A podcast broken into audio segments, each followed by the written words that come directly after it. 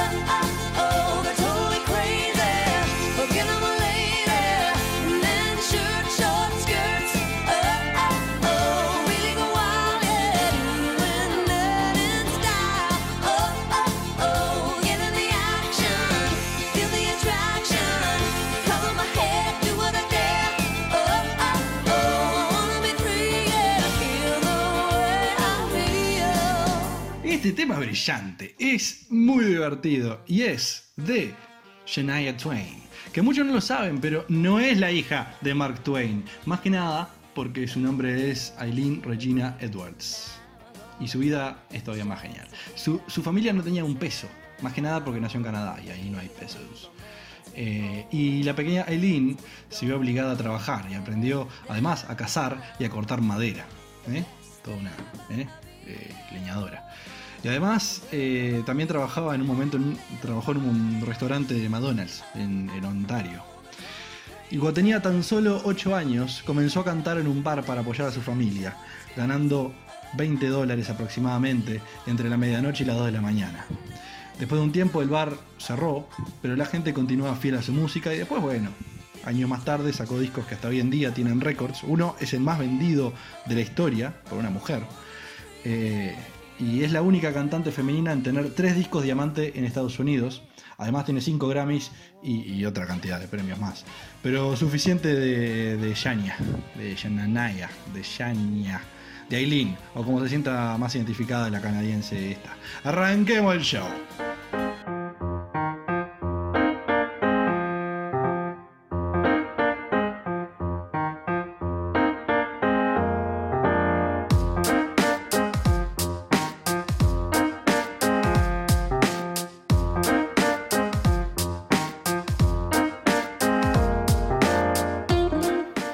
El stand-up.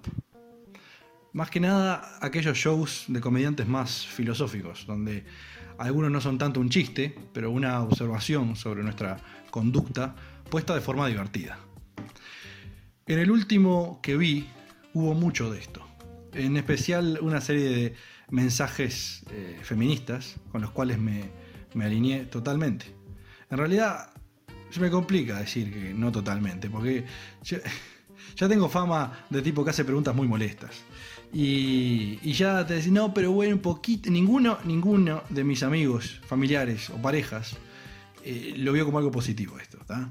Enteramente, por lo menos. Y yo los entiendo, yo los entiendo. Una vuelta me dijeron, vos no le buscás la quinta pata al gato. Esa ya la encontraste, está yendo por la sexta pata. Y me dio gracia la forma en que se expresó esa persona.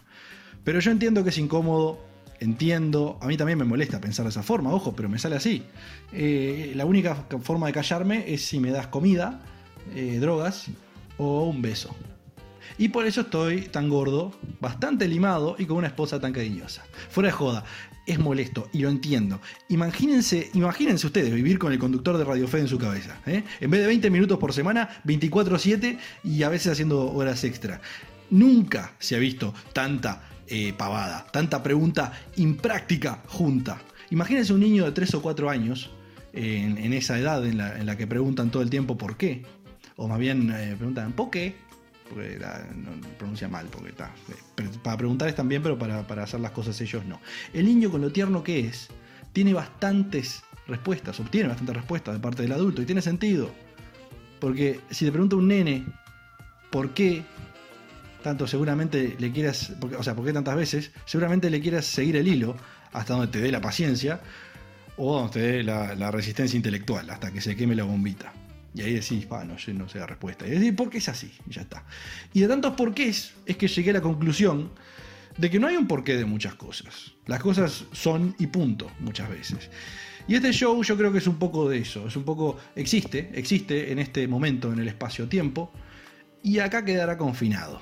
Espero, porque es peligroso sacarlo de cualquier jaula eh, espacial temporal.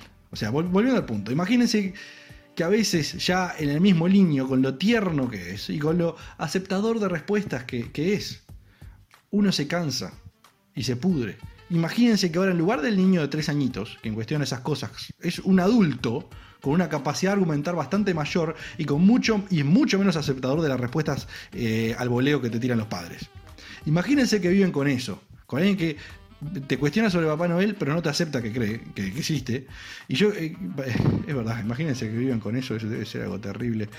Eh, creo que voy a ir a abrazar a, a mi esposa un ratito para agradecerle el aguante. Ya vengo.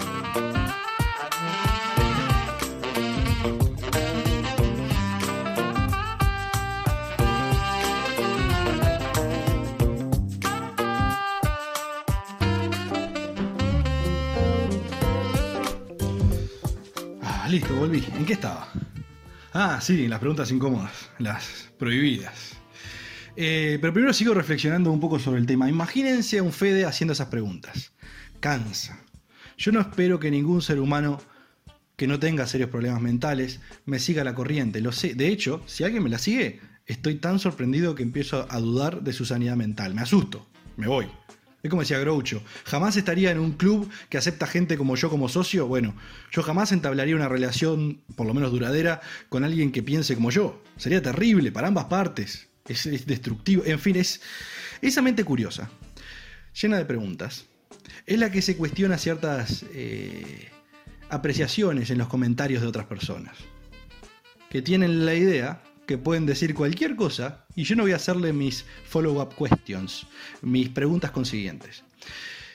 Y me pasó que empecé a cuestionarme ciertas cosas que no debería cuestionarme y bueno, llegué a esto.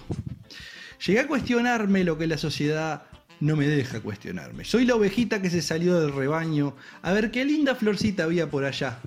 Un Juan Salvador Gaviota que quería volar de otra forma. Y como sucede en esas circunstancias, me encontré con cierta resistencia. Digamos que fui exitosamente meado de arriba abajo.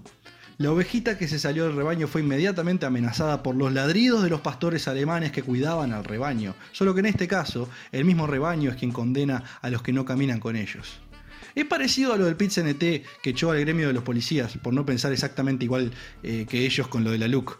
Las ovejas le dijeron, está mal, y los echaron. Y ahí saltó Richard Reed diciendo, ¿vieron? Por esto me mandé mudar a otro lado, me fui. Y yo lo banco, lo banco, lo banco al Richard, es un crack. Eh, bueno, eh, en español, aparte, Richard Reed, el, nombre se traduce a Ricardo Leer. Es, es, buenísimo. Bueno, yo iba para otro lado. Tengo, yo iba a que yo tengo preguntas. Tengo ciertas preguntas que quiero que alguien me las conteste. ¿O no? Como les dije, ya me acostumbraron a que son molestas, entonces ah, todo lo molesto debe evitarse. Digo, no, no, no me estoy haciendo la víctima, ojo, yo estoy con ustedes. Yo también me escapo de esas preguntas. ¿Viste cómo nos escapamos todos de los que están enfermos? Bueno, eh, los enfermos también se escapan de otros enfermos también, especialmente cuando están mejor. Es como todos estamos orgullosos de ser pobres hasta que somos ricos y chao pobres, ahora soy rico. Eh, es como adiós molestos hasta que yo soy el molesto. En este caso, qué injusta es la vida, ¿no? Pero no me importa, tengo preguntas. Así que acá van, voy a poner música previa de cada una.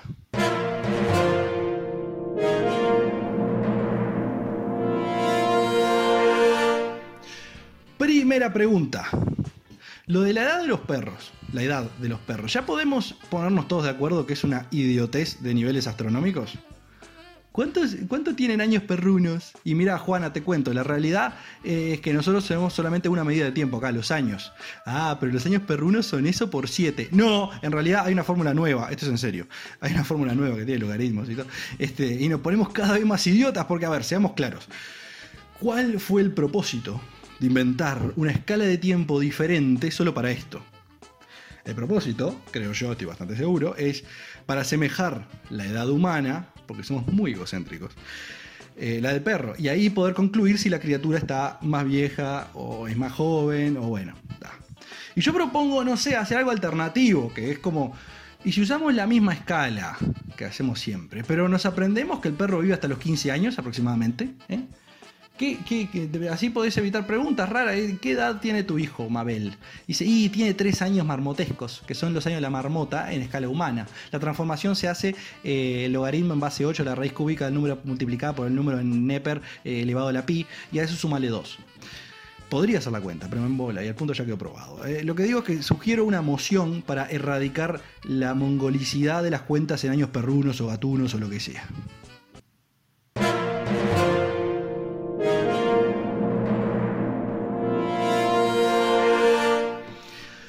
Otra pregunta, es algo que hablábamos el episodio pasado. Segunda pregunta, ¿por qué la comunidad LGBT plus?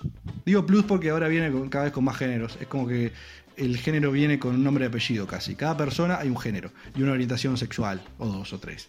Eh, agárrense que en unos años va, va a haber que va- van a haber más géneros que personas, eh, lo cual va a ser una catalogación ridícula y van a tener que va a perder vigencia porque eh, solamente va a ser más práctico tener que contarle eh, al otro sobre vos como persona. Qué idea más loca, ¿no? En vez de definirte por palabras inventadas hace un año, usar el lenguaje humano para comunicarte y explicar lo especial que sos a otra persona, ¿no? ¿Por, por qué no hablamos de cómo somos en lugar de inventar palabras nuevas para catalogarnos? ¿Eh? revolucionario, ya sé, innovador, conocer a la persona y no la etiqueta que inventamos para armar cuotas con las que se pueden armar sobre representaciones en el Senado. Y aparte, la sobrerepresentación es quien te queda representándote en Michelle Suárez. ¿Se acuerdan de Michelle Suárez? yo no, yo tampoco. Eh, hay, cosas que es mejor olvidarlas, chicos. Este, los que no la conocieron, eh, ella era el peso de la ley. Perdón, seamos inclusivos. Él era la pesa del leyo. ¿eh? No, pará. No había que invertir todas las palabras. Siempre me olvido que eh, cuando el sustantivo. Cuando el sustantivo ya es femenino, yo les cuento las cosas que vengo averiguando sobre el lenguaje inclusivo. Cuando el sustantivo ya es femenino, no se cambia. Los problemáticos son porque tenemos demasiados sustantivos masculinos. Así que va de vuelta. Ella era la pesa de la ley. Ya. Ya está. Ahí está. Luego me tienen que contar cómo es el tema de la inclusividad en el lenguaje, porque me tiene confundida hace años. En fin, la pregunta era, ¿por qué la comunidad LGBT no aceptó oficialmente a los necrófilos? Son los que menos joden, vos. Son gente que ayuda a la economía circular. Son gente que come las sobras, lo que nadie quiere. Joden menos que los Q. La Q de, de questioning, que la traducción vendría a ser preguntándose. Literalmente preguntándose, ¿me gustan los hombres? ¿Me gustan las mujeres? ¿Me gustan los animales? ¿Me gusto yo y solo yo? No sé. Estoy questioning. Por las dudas, la aclaración para mis escuchas más ignorantes del tema. No funciona así, no funciona así. Pero sí me da gracia que el término sea, me lo estoy preguntando, no declaro nada. Es como que los questioning son como, como los agnósticos de la sexualidad. Yo no les pondría questioning, les pondría agnosexuales, agnosexual, sí ahí va, agnosexual. Agno- Agnosexual queda mucho mejor. Queda mucho mejor que questioning.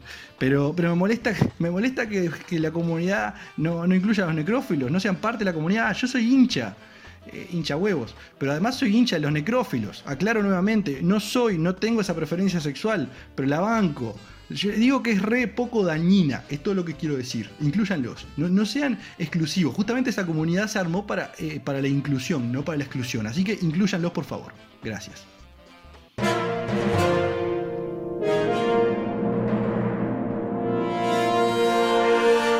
Bueno, la tercera es la vencida, la última y nos vamos. Una más y nos vamos a la pausa. Tercera pregunta. ¿Podemos confesar que no nos gustan las discapacidades? Y, y podríamos, ya que estamos, decirle como son. O sea, sí, todo bien, todo bien con la gente con discapacidad. Perdón, gente con capacidades diferentes, pero no son. No son discapacidades, no. O sea, no es ni mejor ni peor, son diferentes, son como los niños. Algunos nacen rubios, otros morochos, otros castaños y otros morochos también, pero no pueden usar las piernas. Son diferentes. ¿Podemos ya confesar que no- nos incomoda hablar del tema y que, y que no nos gusta? A ver, si no, a ver, si realmente es todo solamente una leve diferencia y no importa, respóndame la siguiente pregunta. Si uno pudiera elegir, si usted pudiera elegir, ¿elegiría nacer con capacidades diferentes? ¿Elegiría tener un hijo con capacidades diferentes? Si la respuesta es sí, o sea, me da lo mismo, son todos diferentes, no tengo preferencia, entonces sí le creo el verso de que no es mejor ni peor. Pero si somos honestos, o por lo menos este es mi caso, no, prefiero que mi hijo pueda caminar correr normalmente, que no tenga que hacer el triple esfuerzo para hablar o entender lo que da en la escuela y que no requiera una atención increíblemente especial. ¿Es poco racional decir que preferimos eso todos? Mm, Uh, no te metas ahí. No, no, pero en serio, son capacidades diferentes. O sea, no pueden jugar al fútbol, pero eso no los hace peores. Yo, ojo, yo juego re mal al fútbol, ¿está? Yo juego, ponele que, a ver, est- estoy hablando de jugar, de hablo, jugar al fútbol de vez en cuando, ¿está? Como todo, como todo uruguayo. Eh, y hay quienes van y hacen y ganan mucha guita. Y después estamos los que hablamos de los que hacen mucha guita y del fútbol. Está Elon Musk y está de los que hablamos de Elon Musk. Ah, me avisan por la cucaracha que sí hay fútbol para gente con capacidades diferentes. Eh, pero también creo que si tuviera que aventurar, no lo sé, no estoy seguro, pero si tuviera que aventurarlo, creo que eh, ganan menos eh, que los jugadores que juegan en la liga con las piernas que sí andan. Perdón, que funcionan diferente, que se mueven cuando el cerebro les da la orden. Eh, la- Las que se mueven a voluntad y las que no se mueven a voluntad. Son diferentes, entonces tienen sueldos diferentes, está bien. A ver, fuera los eufemismos. Seguimos todos prefiriendo no tener ninguna capacidad diferente, ¿no? Estamos todos de acuerdo que son más desventajas que ventajas, ¿no? A ver, eh, no sos menos ser humano. Tenés todos los mismos derechos, todo, pero seamos honestos, digámosle de formas, en vez de decirle de formas raras, enmascarando que, que es algo malo, en vez de hablar en eufemismos, vamos a dejar de mentirnos y mentirles a ellos tampoco. Si pudiésemos asegurar que nuestros hijos nazcan sin eh, cosas que representen debilidades físicas, enfermedades mortales o obstáculos biológicos innecesarios, eh, no digo la adolescencia, la adolescencia es un obstáculo biológico lamentable, lamentable, pero necesario.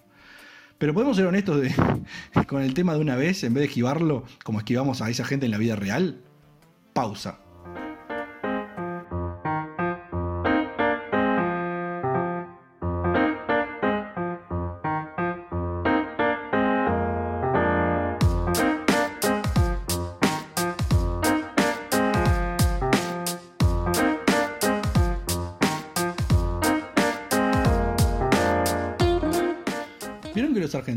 Algunos uruguayos medio desafiados gastronómica y culturalmente, tienen la opinión de que, de que hay que hacer el asado con carbón? Está bien, está bien. Es como los estadounidenses, que les gusta pensar que tienen asados, sus barbecues, y es lo mismo. Y no es lo mismo, son diferentes. Son asados, son asados pero son diferentes. Nah, no me jodas, eso no es un asado. Sí, ya sé. Y nadie mira la liga de fútbol en silla de ruedas, solamente los padres y los amigos, seamos honestos. Ese era mi punto de antes. El asado con carbón no es lo mismo que un asado y tener discapacidades no es tener capacidades diferentes. Un abogado y yo tenemos capacidades diferentes. Un jugador de fútbol y yo tenemos capacidades diferentes. Pero el hijo del pelado Breaking Bad tiene discapacidad. Y a ver, y puede estacionar en lugares especiales por eso. A ver, si fueran solo capacidades diferentes, la matrícula no la, pueden, no la van a hacer con D. D no es diferente.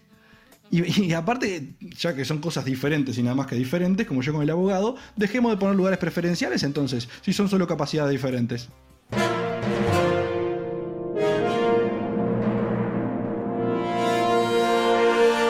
Cambiamos de tema. Pregunta 4. Antes de decir la pregunta en sí, voy a dar un poco de contexto. Hay ciertas, eh, hay ciertas tareas que podemos hacerlas todos y ciertas otras que no. En algunos casos porque requiere un entrenamiento específico, porque la tarea que vamos a hacer requiere ciertos conocimientos básicos, porque de hacerla mal, quizás nosotros estamos poniendo en riesgo la vida e integridad de otras personas, o las nuestras, sea física o psicológicamente. Cuando una decisión te puede afectar solo a vos, sentite libre de, hacerte pomada, sentite libre de agarrar y saltar del edificio. Pero si afecta a más personas, entonces me parece que deberíamos controlarlo un poco. Hasta ahí estamos todos de acuerdo, ¿no? Por ejemplo, por ejemplo, vamos a poner un ejemplo concreto. Hay ciertas condiciones para ser cirujano y poder operar a alguien. También, sin ir muy lejos, algo que nos pasa a todos, todos aquellos que manejan tienen que tener una libreta de conducir. Y es muy lógico, ¿no? Porque si vas a manejar un auto, es importante que sepamos que vos sepas manejar y que no vas a ser un riesgo para nadie. Entonces te sometemos a una prueba teórica básica y una prueba práctica para confirmarlo. Bien, hasta ahí todos estamos de acuerdo. Voy a abrir ahora otra línea de razonamiento que créanme que tiene que ver. Cuando uno vota, está afectando al resto del país. Creo que algunos ya me siguen a dónde voy con esto. Su incompetencia o imposibilidad de entender las implicancias de los planes de los políticos puede ser peligrosa, porque nos exponemos a la demagogia, a que se voten conceptos vagos en lugar de planes concretos, y que la situación social y económica del país se haga pomada porque a uno le pareció votar según quien le parecía más simpático. Ahora yo me pregunto, y acá está la pregunta 4, ¿no estaría bueno hacer un pequeño test para saber quién está en condiciones de votar? Si no sabes sumar, si no sabes lo que es la economía, si no tenés mucha idea de qué es la salud o las implicancias de una política en educación, entonces, ¿cuán válido tiene que ser tu voto? No digo que sea nulo, digo que tu voto valga un poquito menos. Digo, si entendés las implicancias de lo que estás votando, me gustaría que tu voto valga más. A ver, yo no entiendo las implicancias de muchas cosas y me gustaría que mi voto valga menos. No sé si me tienen que hacer votar a mí. Aunque no esté de acuerdo contigo. O sea, genial si, si estamos de acuerdo o no, pero no importa. Yo no quiero que alguien como yo tenga que votar hasta que haya estudiado un poquito algo. Hasta que haya leído por lo menos los programas de los partidos políticos. Sino el voto de las dos o tres personas que quizás sí tengan idea de cómo hacer las cosas funcionar mejor, quedan diluidos en un mar de votos de personas cuya única calificación fue tener 18 años. Y ya que estamos, y siguiendo la misma lógica, me encantaría que se hiciera también lo de la libreta para tener hijos. ¿No nos parecen importantes los hijos? ¿El futuro del país, de la humanidad? ¿Cuidar de otro ser humano indefenso, el cual depende enteramente de vos en los primeros pasos de su existencia? y dejamos que cualquiera pueda reproducirse y tenerlos a su cargo, ¿no les parece un poco irresponsable como humanos? De haber una libreta quizás haya menos abandonos. Y niños muertos por negligencia de padres que no sé si, si querían tenerlos o no, pero ahí están. Y estuvieron. Y a veces no pudieron eh, comer bien esos niños, no, no pudieron ir a la escuela y en su lugar eh, terminaron pidiendo monedas porque sus padres les dijeron que tenían que hacerlo y no creo que además esos padres cuando les traigan las monedas lo gasten en los útiles escolares o una leche para el nene. No, ya conocemos bastantes casos que no. Si nos parecen tan importantes los niños y fundamentales para el país, por lo menos como los autos, o por lo menos como votar, entonces también deberíamos someter a los potenciales padres a un aprendizaje y posterior evaluación, donde pueden probar que tienen el nivel de competencia razonable como padres, por lo menos.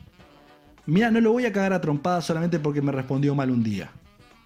Que la criatura no venga al mundo a morir desnutrido o morido a golpes porque sí. No lo sé, es una idea, es una idea nada más. Tómelo, déjela. Me dijeron que yo soy tremendo facho por proponer eh, que hagamos algún tipo de control para, para los potenciales niños o para votar. Ah, no, pero bueno, si, si vos eh, no sabes hacer zigzag entre los conitos, ah, no te confío que vaya por la calle, ¿eh? Ah, no, los niños son re importantes, los niños son re importantes, el voto es una responsabilidad cívica de todo el país. Pero ninguna de esas dos cosas las tenemos medidas. Ah, pero si manejas más o menos bien el auto, eh, ah, no, si le pegaste al conito, no tenés la libreta, macho, perdoname.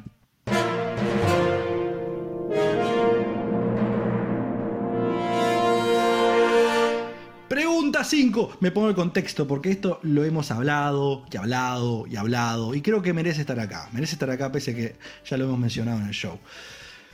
Es una pregunta general para chicas y para chicos y para chiques, o sitiquis o sitacas. Muchos dicen que no es no. Y punto. Pero no es siempre un no. Pregunto, porque a mí me han comentado, amigas y amigos, que no a veces es no. Y ese no se entiende. No es no. No. Como le dice un perro, viste, que no más pisa ahí. No. Pero después hay uno que es un. Hola, sos muy linda, ¿querés ir a bailar? Ay, no, basta, ¿qué sí? Sí, no. Creo que me entienden. Hay nos que son nos. Pero si vamos a tener todo un juego de idas y venidas, todo ese. eh, eh, de, de como que te como con la mirada, pero, pero te digo que no un poquito, mientras te manoteo todo. Entonces, ¿ahí qué hacemos? ¿Qué hacemos? Cuando a la persona le gusta que la, la vengan a buscar, que la casen con C, pero no quiere que sea explícita porque la sociedad condena a todas aquellas chicas que dicen que en sí sin tanta vuelta. Entonces la ecuación es rara, porque no se puede decir que sí de una, porque ah, es una puta, pero no se puede decir que no, porque no es no. Entonces nunca tenemos toda la de perder. Denos una chance de entender, encima que somos hombres, somos medio idiotas, somos bastante idiotas. No seguimos siempre, no le seguimos siempre el juego de date cuenta que estoy acá, pero no voy a ir por vos, pero vos vení para acá, date cuenta que yo te estoy haciendo la señal de que tenés que venir, pero no te voy a decir que sí, pero perseguime que me alcanzás, pero te, voy a decir que no, pero secretamente quiero que me digas, no voy a aceptar un no como respuesta, vos vas a estar conmigo y que me agarres del cuello contra la pared, pero no mucho que me sienta amenazada, pero un poquito para, para sentir que est- estoy siendo atrapada, pero no, no, no mientras sea acoso ni violación, pero casi. Hay que ser un negociador del FBI con poderes mentales de Jedi para tener una cita exitosa en esas condiciones. En fin, decidámonos. Yo lo que quiero decir es, no es no y nos comunicamos mejor entonces en nuestras intenciones.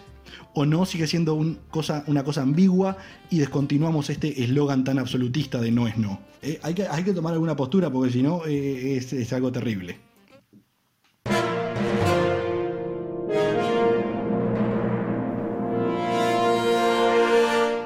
Se viene una pregunta interesante, también de la rama de chicas y chicos, también vinculada a diferencias entre nosotros. Pregunta 6. ¿Por qué hay tantas cosas que ustedes mujeres pueden hacer impunemente en sociedad y nosotros no? Por ejemplo, por ejemplo, no somos bienvenidos en parques donde juegan niños, o en kindergartens, o en lugares donde hay niños en general. Así como si hay un bebé en público, los padres no van a dejar, eh, no lo van a dejar jugar eh, al niño con un hombre, tanto como una mujer. Y yo entiendo la razón estadística de fondo. Porque hubo algunos hombres raptadores y violadores y en mujeres es menos común que suceda. Lo entiendo. Pero el razonamiento es como el que tuvo Donald Trump, que quiso poner una prohibición de entrar a todos los musulmanes, porque según él, todos son terroristas. Entiendo. Hay hombres que nos portamos bien, pero también vos querés cuidar a tu hijo, yo lo entiendo. Yo lo que digo es que yo, yo quiero jugar con el mini Pir- Pirelli que tienen como hijo, todo gordito. Así le aprieto un poco los cachetotes y lo, y lo subo a UPA. Y digo, hola, ¿cómo andás? Y le hablo como un tarado un poquito. Yo también tengo insti- instintos paternales, vos. Te juro que no soy pedófilo. Ya sé, he jugado, he jugado, ya sé, pero yo les juro que no. Y ya que estamos, hay otras cosas, hay otras cosas por cómo se concibe el estereotipo del macho, de la especie humana, que queda feo que, que- hagamos. Como por ejemplo, una mujer puede ir y tocar ropa interior de hombre sin que nadie piense nada raro. Pero si yo voy a tocar ropa interior, eh, la parte interior de los sutienes en sí, soy inmediatamente un pervertido. Ipso facto, toco alguna bombacha y suena la alarma del local. ¡Peligro! ¡Peligro! Eh, especimen XY, husmeando en la zona de delicados. Pero, pero por eso los hombres eh, entramos con miedo, chicas. Entramos con miedo. No nos pueden agarrar ni mirando a la ropa interior. No es de vergüenza. No, no tenemos vergüenza. Es de terror que nos vean como unos pervertidos. Porque lo somos. Pero es horrible que, los- que nos lo vean así. Que a ustedes no se las vea también de esa forma. Porque, a ver, es casi que la franquicia de ser pervertidos de los hombres. Yo sé que ustedes también tienen lo suyo. eh, lo he visto. Pero lo bien que hacen disimulándolo. Nosotros somos re malos actores. Y lo mismo con otras actitudes, como por ejemplo, hoy en día si un hombre va y le agarra la cola a su novia en público, la gente va a decir, oh no, ¿qué hace ese señor acosando a esa señora? Pero si pasa al revés y la chica le agarra la cola al chico, entonces está todo bien, porque ella es una mujer segura de sí misma y el hombre, si está siendo acosado, que se joda. ¿Acaso de verdad existe el acoso en los hombres? Obvio que no. Sí existe. Si hay obreros hombres diciéndole a una mujer cosas, eh, ella capaz que acepta con gracia los comentarios, pero en general se ve como algo horrible. Pero si pasa al revés, que un grupo de mujeres le dice cosas así a un hombre, que es verdad, no pasa a menudo. Pero está, anda que te tomen en serio, ¿entendés? Vos sos el hombre, ¿qué te importa, macho alfa? ¿Qué te importa que un grupo de minitas te esté diciendo? Eh, eh, yo lo que digo es que hay posiciones muy, muy diferentes para uno y otro. Entonces propongo una corriente nueva, una corriente nueva que va un poquito eh, en contra de los absolutismos que se están instaurando ahora, del fanatismo que está, con el que estamos yendo con tantas ganas para otro lado. Yo lo quiero llamar neomachismo. Eh, es un término jugado, ya sé, el neomachismo, ya sé. Pero yo propongo que repensemos un poco el tema de si el hombre es la causa de todos los males en la sociedad. No digo que la respuesta no sea no al final, digo que lo repensemos un poquito. Yo no planteo un antifeminismo, más que nada porque si lo digo me pegan un palazo en la cabeza y con esa pala me hacen enterrarme después de muerto. Y también me pasa que me, me- encanta y me parece que está re bien la lucha del feminismo. Sí se entiende feminismo como, feminismo como la búsqueda de la igualdad de derechos y oportunidades entre los hombres y las mujeres, entre todos en general, y que no haya un avasallamiento general de lo que comúnmente escuchamos como embrismo. Solo las mujeres al poder. A ver, créanme, yo soy la filosofía de Vittorio Gassman. Ojalá las mujeres dominen el mundo y nosotros seamos solamente objetos sexuales. En mi caso, objetos sexuales que se dedican a cocinar y que se, que- se quedan cuidando las mascotas o los hijos. Me encanta la idea, pero me parece que hay algunas cosas que no, estamos, no estamos siendo muy justos. ¡Eh! ¡Eh! ¿Quién es? ¡Ah! ¡Vení!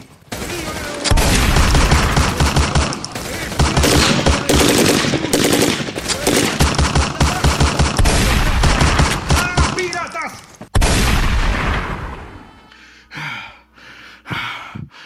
Perdón, me vinieron a, a balear los de la policía moral. Es el escuadrón ese SWAT que tiene que se tiene para todos los hombres que hablan de feminismo, a los heterosexuales que hablan de la comunidad LGBT, de los que opinan en- estando en una posición de ventaja, todos aquellos que, que hoy en día son los malos en el sistema progresista de hoy. Y bueno, es que pasa que escucharon en su radar neomachismo y saltó la alarma y el equipo salió a buscar quién es el irresponsable que usa palabras tan peligrosas. ¿Dónde está ese Bin Laden de la lingüística? ¿Dónde está ese Hitler semántico? Ese Stalin antiprogre. Al final del día termina siendo como una dictadura. Pero para el otro lado, esta revolución nos está dando la libertad de decirnos cómo hablar, de qué hablar y de qué no hablar. Y después decimos que faltan derechos en China. Sí, faltan, faltan. Pero por lo menos ellos lo saben. ¿Entienden? Nosotros tenemos un caso fuerte de mutismo selectivo autoimpuesto. El mutismo selectivo es una enfermedad en la que quienes la padecen sienten que hay reglas y normas de cuándo hablar y cuándo no y por qué. Son reglas completamente arbitrarias y las cuales ellos no pueden sobrepasar. Saben que son ridículas a veces, pero no, no pueden ir en contra. A veces hay días que pueden pasar sin hablar y eso es terrible. Vi una declaración de una mujer que, que la padece y es algo horriblemente impráctico para la vida. Pero esto que nos está pasando es peor. Esta es una enfermedad autoimpuesta y está controlada. O sea, ojalá encontremos la vacuna pronto. Así se libera un poco la comedia, por lo menos. Como decía el autor argentino José Ignacio Serralunga, dice, hay muchas cosas sobre las que no se puede hablar. O se puede hablar con eufemismos. Cuando más libertad parece que hay, en realidad más atados estamos. Hay temas a partir de los cuales, digas lo que digas, sos xenófobo, homófobo, razófobo. Todo lo que decís demuestra que tenés una fobia o que sos facho. Y ni siquiera te digo que la cosa está en quienes están de un lado o de otro. La lucha es una general a esto a esta altura. No hay dos lados. Es un todos contra todos. Dentro de los revolucionarios de la moral hay una guerra interna muy fuerte. Me contaba mi esposa hoy, Twitter explotó con cosa del 8M. A todo esto, feliz día a todas las, las escuchas mujeres. Una anormalidad de mi parte decir cosas como neomachismo en el marco del 8M, ya sé. Pero pa- parece que, que pese a que mi show es pura ridiculez y así he jugado como fui, la realidad, la realidad siempre me gana. Pese a que mi show es pura ridiculez, la realidad siempre me gana. Twitter estaba comentando cómo era la nueva bandera. Tenía tres colores, tiene violeta, verde y rosado. El rosado para algunos representa eh, los femicidios y para otros representa a las mujeres trans. Y después hubo gente diciendo, pará, no, no, no nos saquen el foco, todo bien con las trans, pero este día sobre los derechos de las mujeres. A lo que la gente le contestaba, no, pero son mujeres. Y había, y había quien decía, sí, sí, sí, pero la lucha de esta, es de esta marcha, de este día, es para otras cosas que quedan invisibilizadas y mezclamos todas las luchas de la revolución progre. No lo dijeron tan así, yo les traduzco. Y ahí fue el contraataque de, ah, eh, eh, era todo sobre lo igualitario, pero ahora las mujeres excluyen. Y ahí fue más lindo porque hubo guerra de eslóganes. Dicen, Hoy no es sobre todos y todes, es sobre todas. Y hay otro diciendo eh, los gays también usaban este día como una bandera. Es un quilombo de tantos colores como la bandera que se están armando. Dentro de poco, dentro de poco yo creo que vamos a confundir los colores, los, movimientos políticos y la estética. Van a decir a la gente, ay, qué linda que estás, Cami, esa remera violeta, ese pañuelo verde, esa bombacha rosada. A propósito, amiga, se te ve la bombacha. No te estoy diciendo cómo vestirte, pero por las dudas que no te das cuenta. Ese pantalón multicolor para apoyar a la comunidad LGBT, qué bien, qué feminista, qué pro aborto, qué diversa, qué luchadora social tan comprometida. Y ahí Cami le responde, no, boluda, me gustaron los colores y me quise vestir así. Ah, bueno, eh, la verdad que era, era lindo por lo simbólico, pero la combinación que es estéticamente espantosa. O sea, pareces un circo andante, amiga. O sea, igual, igual, igual, más allá, más allá de todo eso. Quiero ayudar, quiero ayudar con esto. Queridos hombres, eh, le voy a dar dos pequeñas guías que encontré por ahí sobre qué debe hacer el hombre en el 8M. La primera es ¡Nada! Esa me gustó. Me gustó. Gracias de nuevo, Twitter. El consejo es cállense. Hoy hablamos nosotras. Retuiteen y quédense en el molde. Después hay otra, una segunda guía que es más, más práctica, más comprensiva, para, es más directa. Son instrucciones muy precisas, muy claras para el hombre promedio, que es muy bueno recibiendo órdenes. Acuérdense, somos medio tarados, necesitamos cosas directas que decía, no violen, no maten, no persigan por la calle, no insistan cuando no es no de verdad, no manden eh, nudes que, que- que le envían ustedes, no manden fotos de su pene porque sí, sin ningún tipo de requerimiento. O eh, eh, esta lista es terriblemente larga, tristemente obvia para las personas decentes, así que hombres... No sean tan asquerosos. Esto es lo que se pide. No violen, no maten, para empezar. Y, el acoso está mal también. Esto deberíamos entenderlos todos. No sé para qué estamos hablando. Lo que es medio extraño, lo que es medio extraño, esto sí, y me lo hizo notar mi esposa, es que en este día las mujeres falten a trabajar. Porque el trabajo es un derecho que se adquirió en esta lucha por la igualdad, de los primeros movimientos feministas.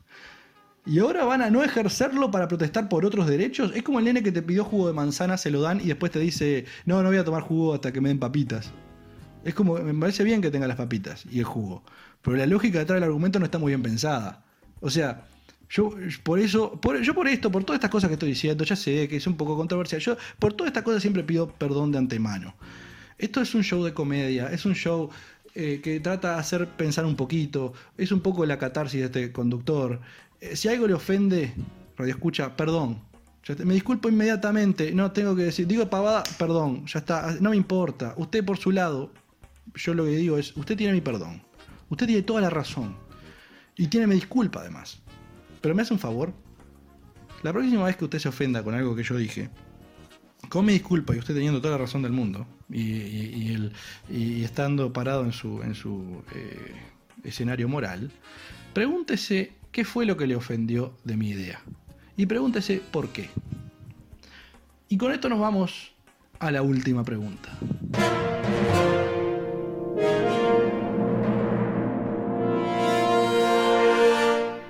Esta es quizás la pregunta más profundamente problemática para todos. Esta corta a través de los estratos de la sociedad. Esta es la más universal porque nos afecta a todos o casi todos. Y no solo a nivel local, sino a nivel internacional. Es una problemática de tal calibre que hay gente haciendo dinero de esto, gente sin cuestionárselo, o no a fondo por lo menos, digamos. Es algo que nadie se atrevió a decir tan públicamente hasta ahora.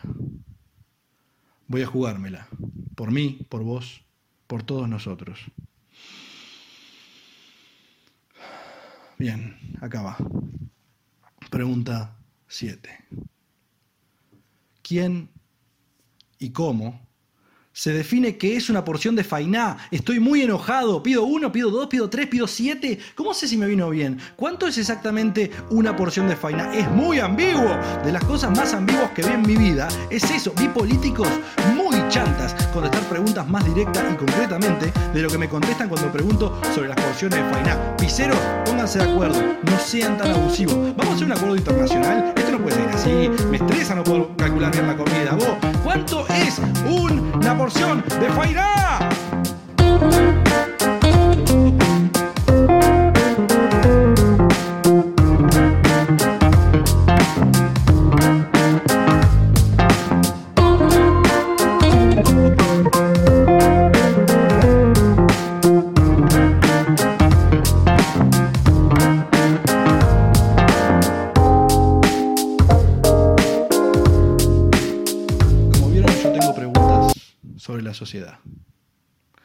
El artista que vamos a presentar a continuación también las tiene. Porque es un tipo genial, porque sus canciones son geniales. Radio Fede presenta Fuera de programa y porque tengo ganas. Una canción escrita y tocada por Eddie Vedder para la película Into the Wild. Disfruten de Society.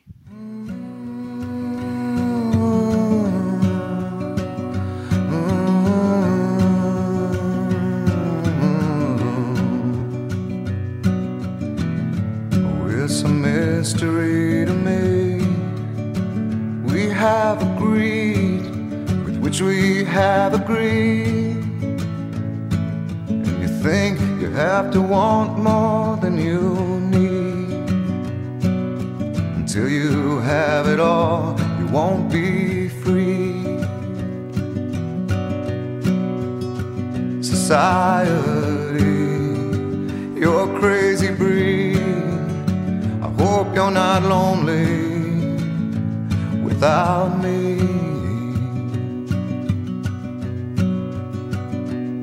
When you want more than you have, you think you need. And when you think more than you want, your thoughts begin to bleed. I think I need to find a bigger place. Cause when you have more than you think, need more space. Society, you're crazy breed. I hope you're not lonely without me. Society, crazy indeed. I hope you're not lonely without me.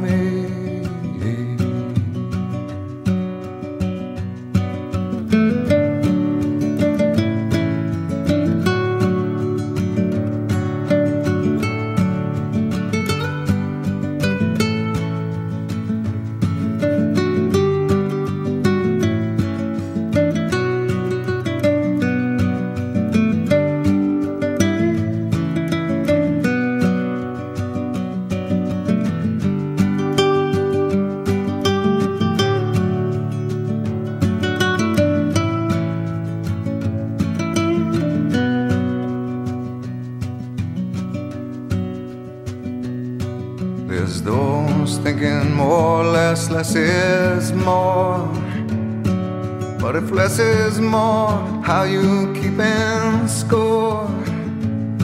It means for every point you make, your level drops.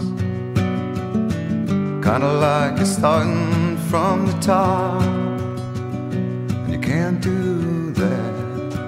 Society, you're a crazy breed. I hope you're not lonely without me.